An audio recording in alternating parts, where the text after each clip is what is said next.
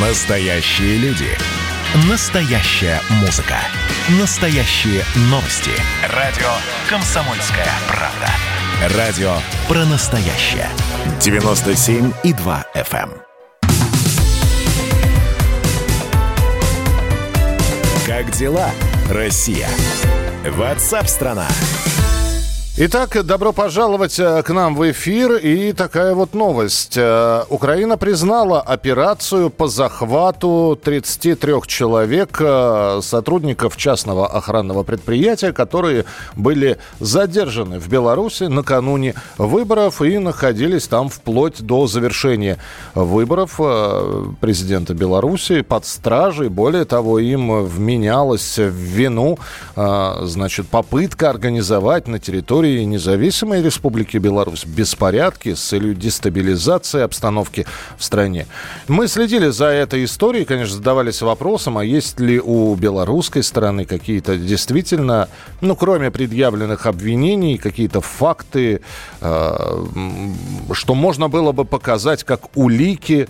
Э, параллельно с этим вдруг неожиданно активизировалось украинское правительство, которое, значит, попросило, а давайте вы, несмотря на то, что они россияне, вы их нам выдадите. Потому что там часть людей воевала на стороне ополчения в Донбассе. И после этого вышла статья нашего э, журналиста, нашего специального корреспондента Александра Коц, который э, с документами на руках аргументированно доказал, что за всей этой историей скрывается так называемая большая подстава. Ребят подставили для того, чтобы их именно арестовали на территории Беларуси. А, и вот сейчас, э, как только вышла эта статья, какое-то время украинское правительство молчало, а потом гневно сходу стало опровергать все эти сообщения. И вот теперь признали. Правда, пока не официально, насколько я понимаю. Сейчас обо всем расскажет специальный корреспондент «Комсомольской правды» Александр Кот. Саш, я тебя приветствую. Здравствуйте. Да, добрый день. Саш, они признали неофициально. Э, это, это что означает? В разговоре, в, в переписке, в, в, слегка упомянули, но не на правительственном уровне? Я, честно говоря, не очень понимаю, почему именно сейчас этот разговор возник. Речь идет о Э, посте в Фейсбуке главного редактора украинского издания «Цензор.нет» э, господина Бутусова. Этот человек известный своими связями среди э, украинских силовиков, среди украинских спецслужб. Он, собственно, повторил ту же самую версию, которую неделю назад озвучил господин Гордон о том, что действительно это спецоперация украинских спецслужб, о том, что выманили людей Э, на территорию Белоруссии, собирались посадить на самолеты, якобы самолет э, посадить на э, территорию Украины и, собственно, задержать тех людей, которые их интересовали. Этого этому посту господина Бутусова, ну, тоже, наверное, около недели. Видимо, сейчас он где-то всплыл в, в информагентство, кто-то на него сослался, именно поэтому сейчас пошла шумиха. А официально Киев, естественно, ничего не признавал, но вообще Э, надо отдать должное, никакие спецслужбы мира, ну, подобные организацию подобных спецопераций никогда не признают.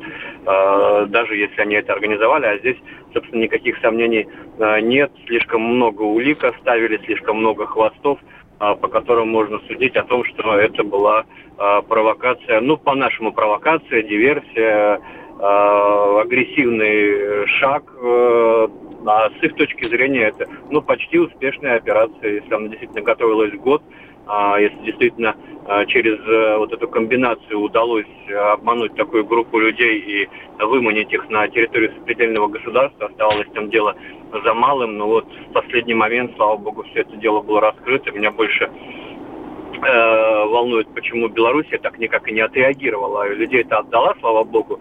Э, ходят слухи, что Николай Лукашенко извинился перед ребятами, но вот президент так ничего и не сказал. Более того, я ждал от него каких-то, президент Беларуси, я имею в виду, я от него ждал каких-то шагов в адрес э, Киева все-таки, должен был что-то высказать, ничего себе так подставить.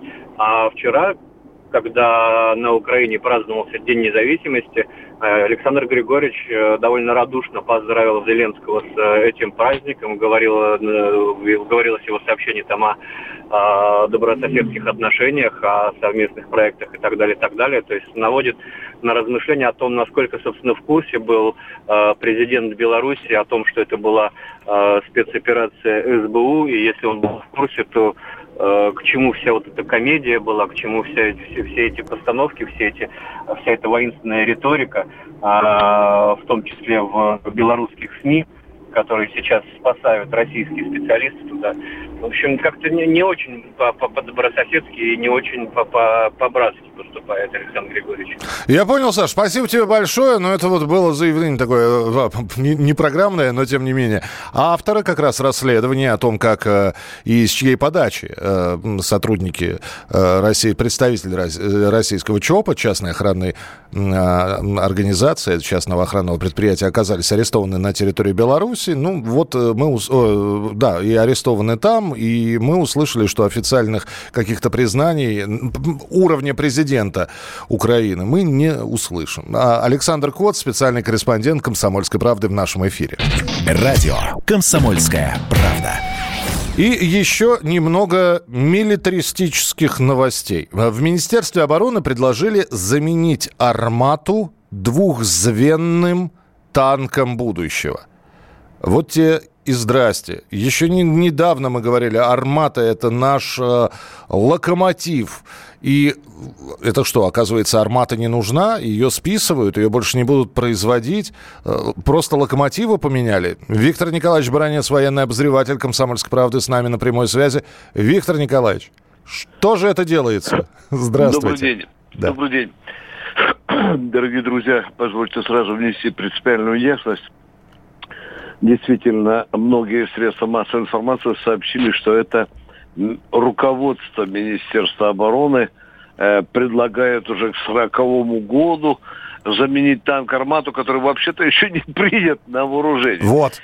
Я вношу ясность. Это была личная инициатива ряда конструкторов, технологов, инженеров 38-го научно-исследовательского института. Они э, предложили вот такую экстравагантную машину. Она двухзвенная. И здесь сразу повисает, Миша, огромное количество вопросов.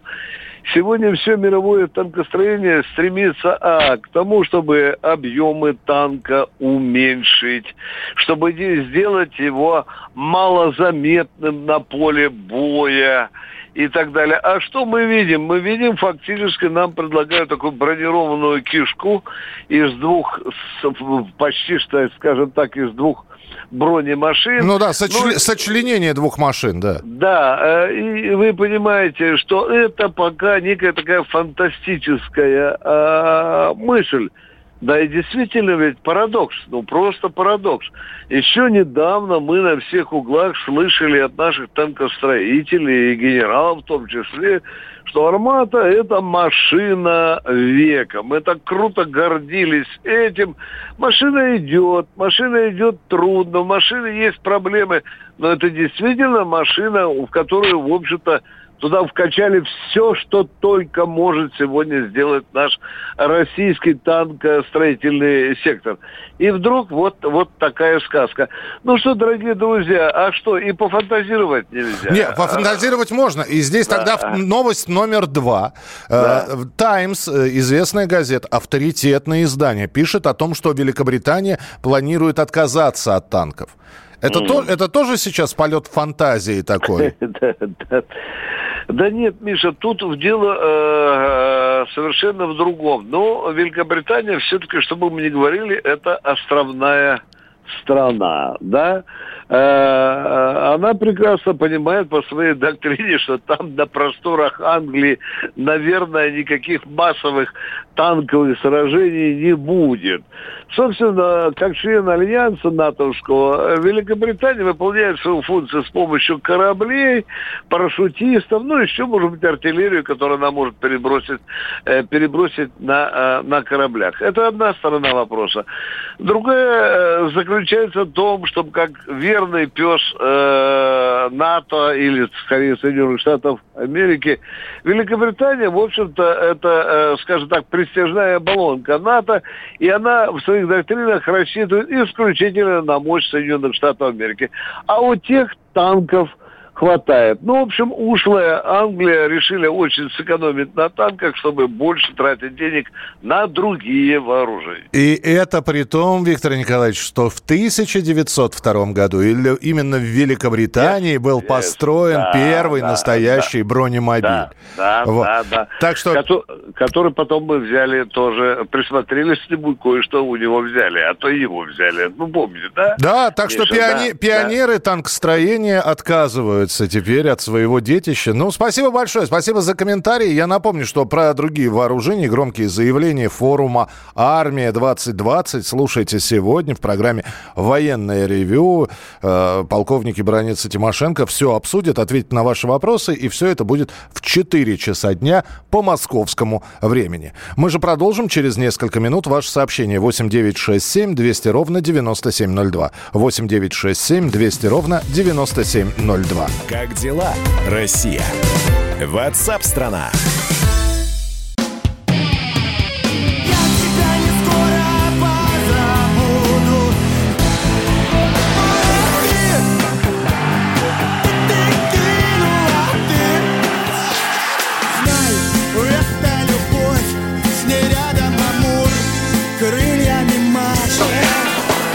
В левой руке сникерс, в правой руке Марс пиар-менеджер Карл Маркс Капитал Комсомольская правда. Радио поколения Ляписа Трубецкого.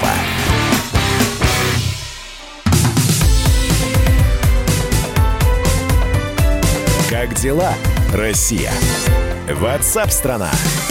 И продолжаем дальше мы с вами исследовать новости и э, препарировать их, потому что некоторые новости э, требуют пояснений. И все это происходит в программе WhatsApp страна. Здравствуйте, присоединяйтесь. Все самое важное, оперативное, обсуждаемое вы не пропустите. Ваше сообщение 8967 200 ровно 9702. Радио «Комсомольская правда». Ближе к концу месяца традиционно, тем более к концу летнего сезона, как я уже и говорил, традиционно мы получаем отчеты и отчитываются всевозможные социологические, исследовательские компании, которые проводят опросы. И вот какой опрос был проведен. Где чаще всего, в каких регионах России покупают жилье в ипотеку. И вот какая история, а учитывая, что 2020 год, он удивительный по всем параметрам, и понятно, что, может быть, человек и пытался или хотел приобрести жилье в ипотеку, но, к сожалению, там режим пандемии, самоизоляции подъел какие-то запасы. А, поэтому статистика любопытна. Что мы имеем? Чаще всего жилье в ипотеку берут в Югре, в Тюменской области и на Ямале. К такому выводу пришли эксперты агентства РИА Новости. Они провели ежегодное исследование этого сегмента рынка кредитования. Я предлагаю сейчас не только обратить внимание на то, что э, вот именно в таких, знаете, прохладных регионах чаще всего берут ипотеку. Там, потому что сверху есть и Чуваша, и Башкортостан, Магаданская, и Новосибирская у области. Вообще про рынок ипотечного кредитования я поговорю сейчас с Александром Саяпиным, экспертом рынка недвижимости. Александр, здравствуйте. Добрый день. А есть ли какие-то удивительные для вас э, данные из этого списка, что именно тот или иной регион лидирует, хотя никогда в лидерах не был? Или все довольно традиционно? Нет, вы знаете, достаточно традиционно. Потому что, несмотря на то, что ипотеку обычно берут, когда денежных средств не хватает, а, но, как практика показывает, ипотеку берут э, люди, которые хорошо зарабатывают, которые уверены в своих силах, в своих доходах и, соответственно, а, рассчитывают на улучшение жилищных условий или на инвестиции.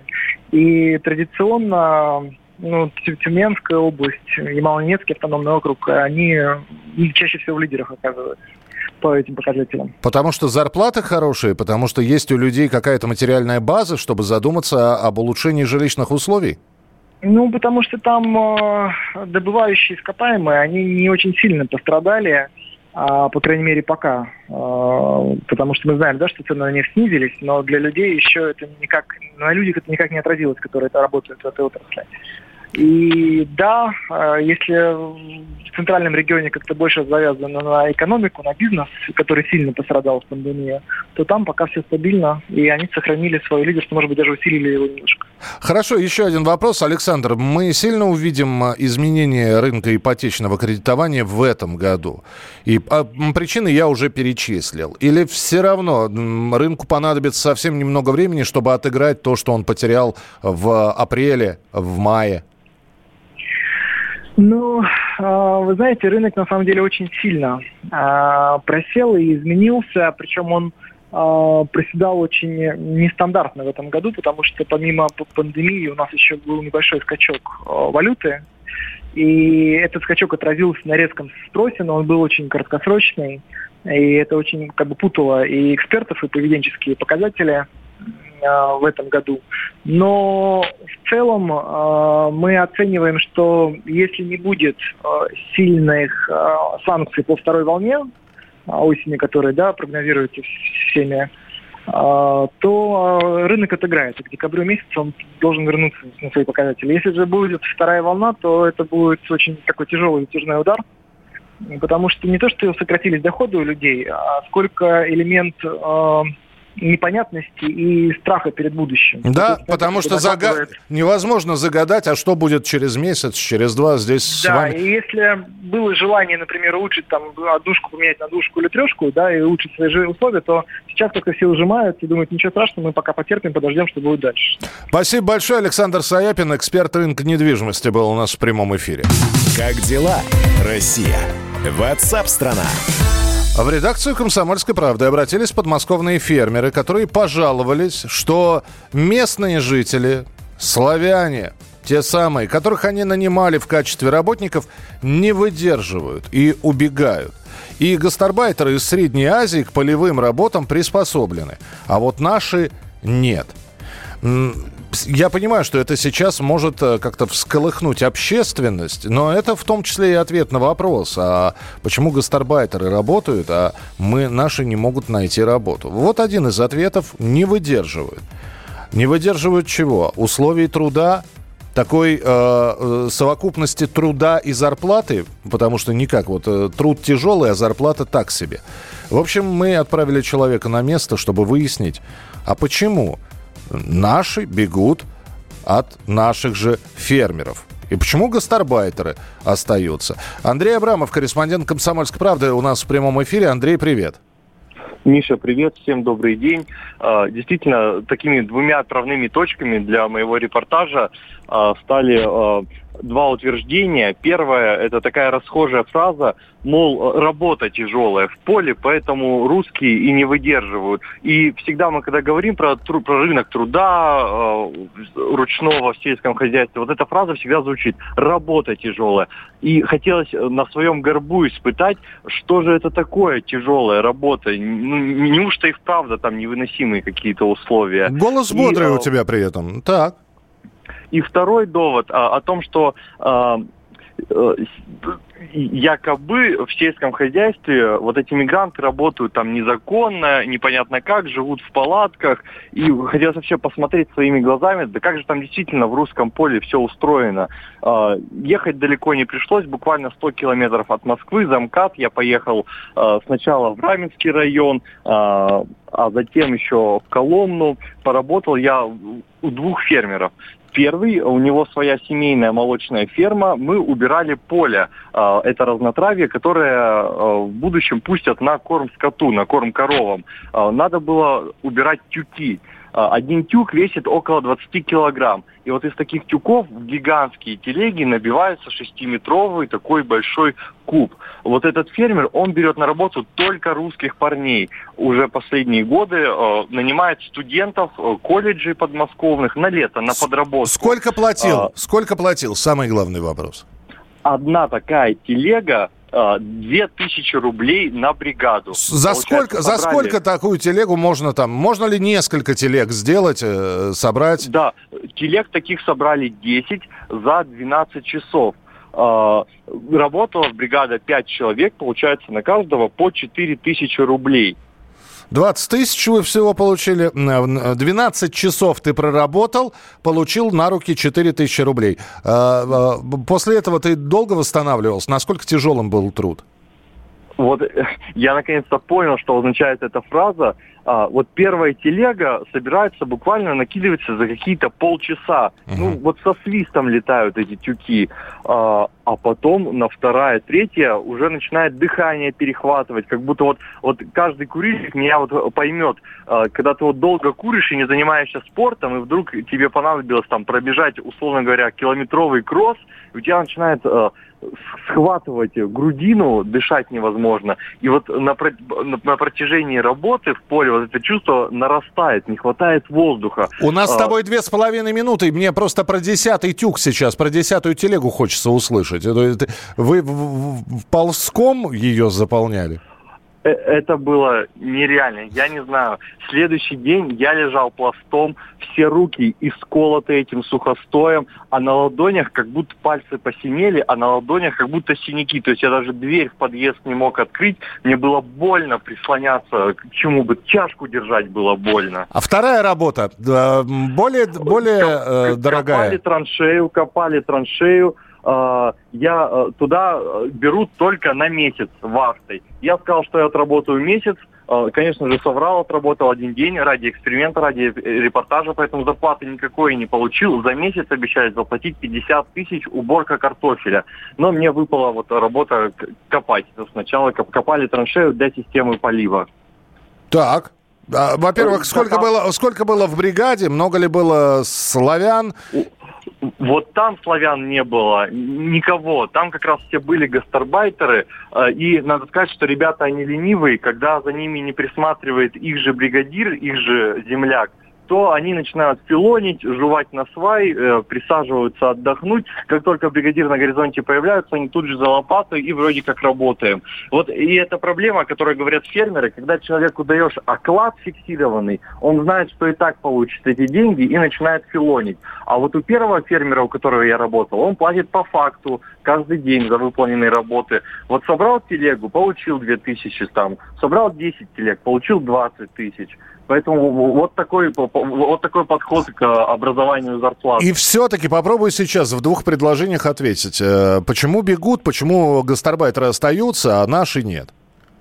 Потому что реально тяжелые условия труда, нету жилья нормального, туалеты на улице, живут не пойми каких а, домах разваленных, каких-то старых общагах, интернет, там, ну, там нет такого, там даже света иногда нет. Поэтому, понятно, у иностранцев уровень притязаний гораздо ниже, чем у наших. Ясно, спасибо большое. Я думаю, что репортаж Андрея, если вы захотите его прочитать, можете найти на сайте «Комсомольской правды». Вот, не знаю, будет ли там фотография рук Андрея Абрамова, но это один из ответов на вопрос, значит, э, слишком большие притязания. 8 9 6 7 200 ровно 9702. Что вы думаете по этому поводу? Вполне возможно, нас и фермеры слушают. Э, кто у вас в работниках? 8 9 6 7 200 ровно 9702. Как дела, Россия? Ватсап-страна! Присоединяйтесь к нам в социальных сетях. Подпишитесь на наш канал на YouTube. Добавляйтесь в друзья ВКонтакте. Найдите нас в Инстаграм. Подписывайтесь, смотрите и слушайте.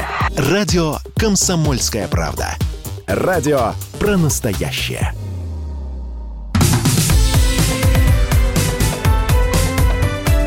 Как дела, Россия?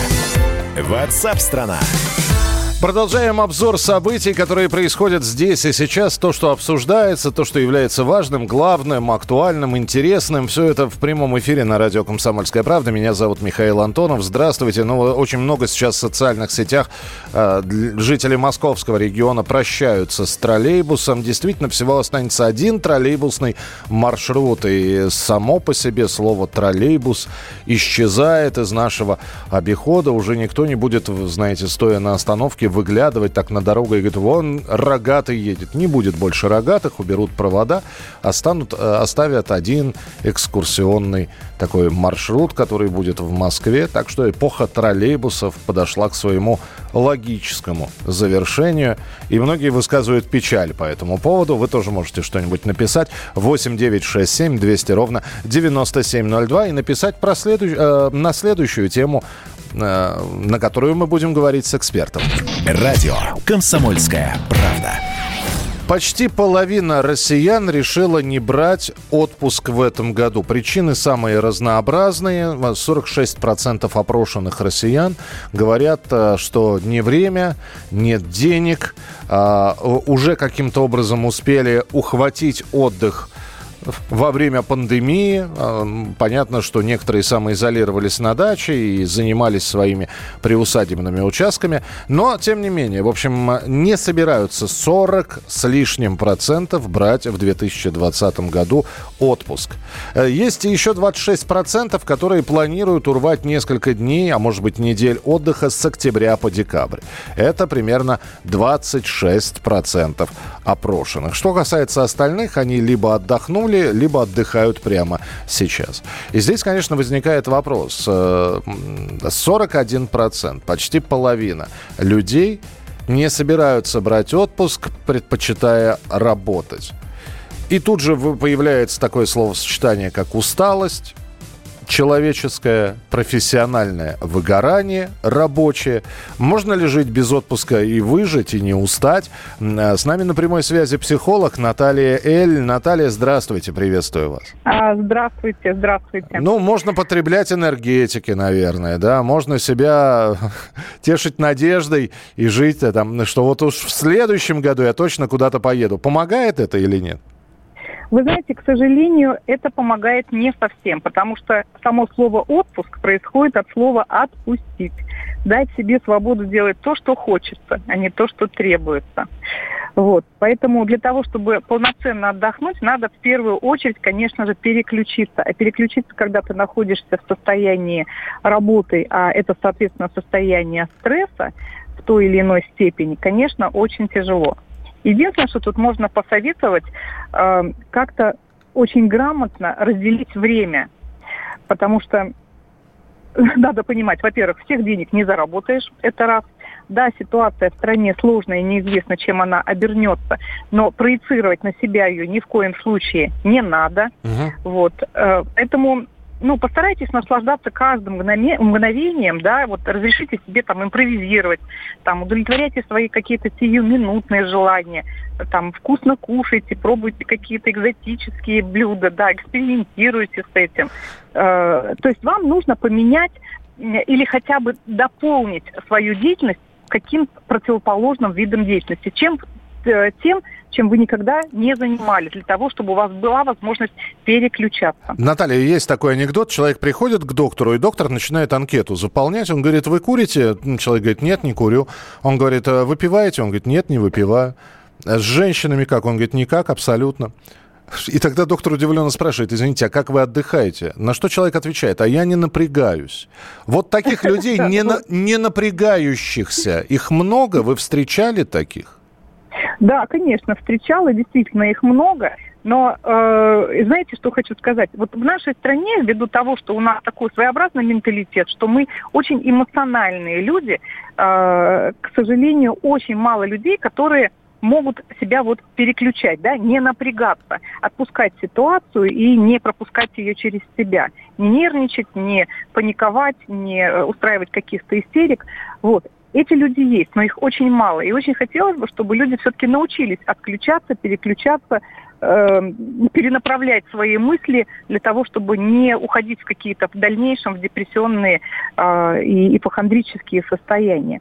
А Поэтому... Кто-то сейчас вас слушает и говорит, вот хорошо сейчас говорит психолог, а э, у меня впереди начало нового учебного года, ребенка надо в школу собрать, 10 э, числа оплатить кредит, там ипотеку, например, и непонятно, а будет ли вторая волна коронавируса или нет. И, и вот эти вот мысли, они э, давлеют, тяжел, тяжеленным грузом на человека?